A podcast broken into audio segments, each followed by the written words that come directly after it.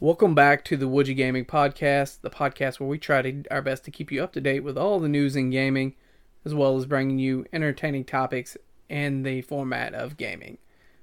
Today, I wanted to discuss something a little bit different with you. I wanted to discuss the Nintendo Switch OLED model that we just got information on yesterday.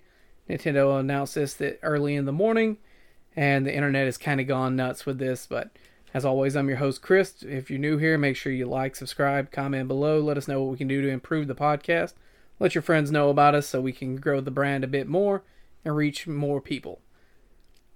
So, the Nintendo Switch OLED model is not the Switch Pro that we have been hearing about for months now, for I think for about six months or better, honestly. But it is a slight improvement. It's a, more of a revision of the existing Switch.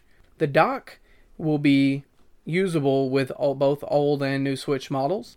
So if you have an existing model and you just want to purchase the dock, you can even do that. Why that might be important, we'll get into that in just a little bit when we get into the features.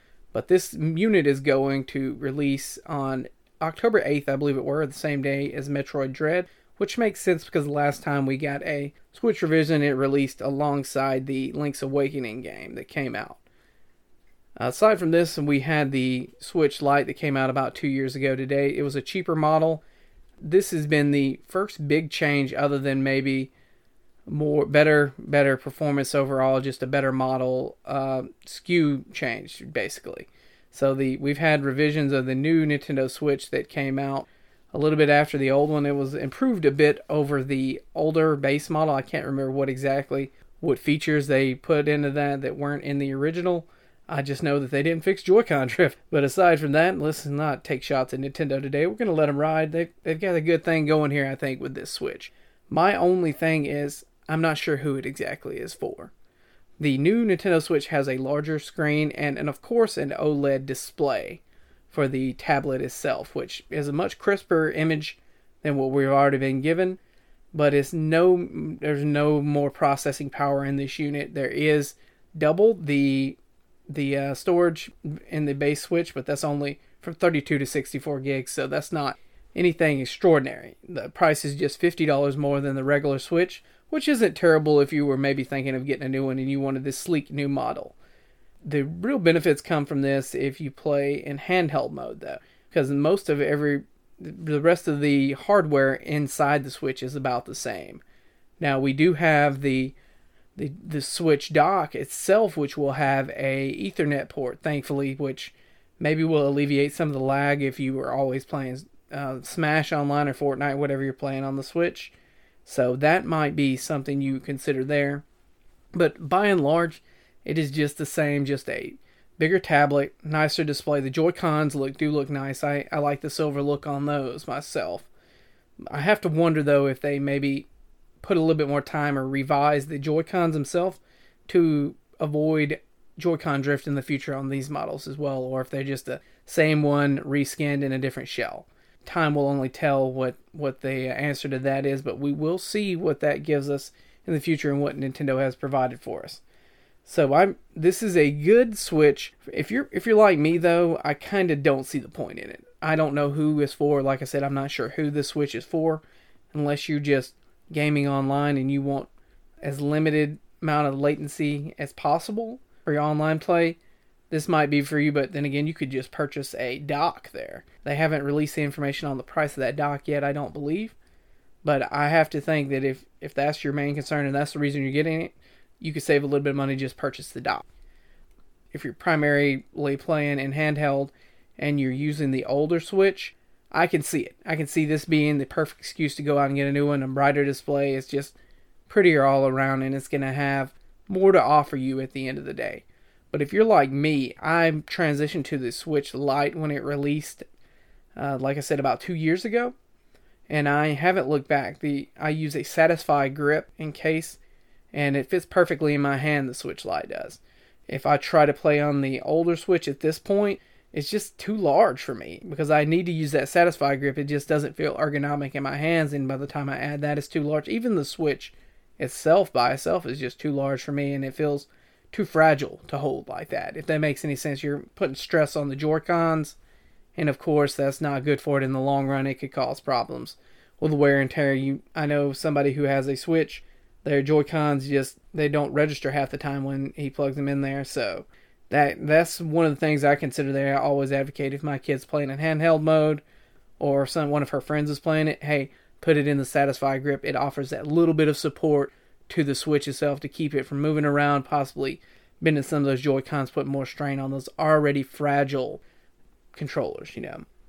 But like I said, I'm not sure who this is for unless that's you and you just play primarily in handheld and you want the crisp screen. If you playing on on the TV like I do most of the time if I'm playing at home, then it doesn't make sense to go out and spend 350 on this. Now, I'm sure we're not going to get a Switch Pro with any improved graphics processing power anything like that anytime soon. It will probably be a couple of years since we've just gotten this revision. Nintendo wouldn't exactly just put this out and then six months down the road release a new model because at that point they're kind of fighting themselves for units sold. Everybody would, you would think, go for the upgraded processing power, 4K if they offered that. But at this time, we're not getting that. So we just got 1080p on the TVs, and like I said, that OLED display. This is a neat model, though. Don't get me wrong. If if I had the money in hand to throw away, just had uh, excess cash, I might be tempted to get one myself because this is a sleeker model. It looks very crisp. In the front of it, I like the dock and everything it has going for it there. It just looks very good.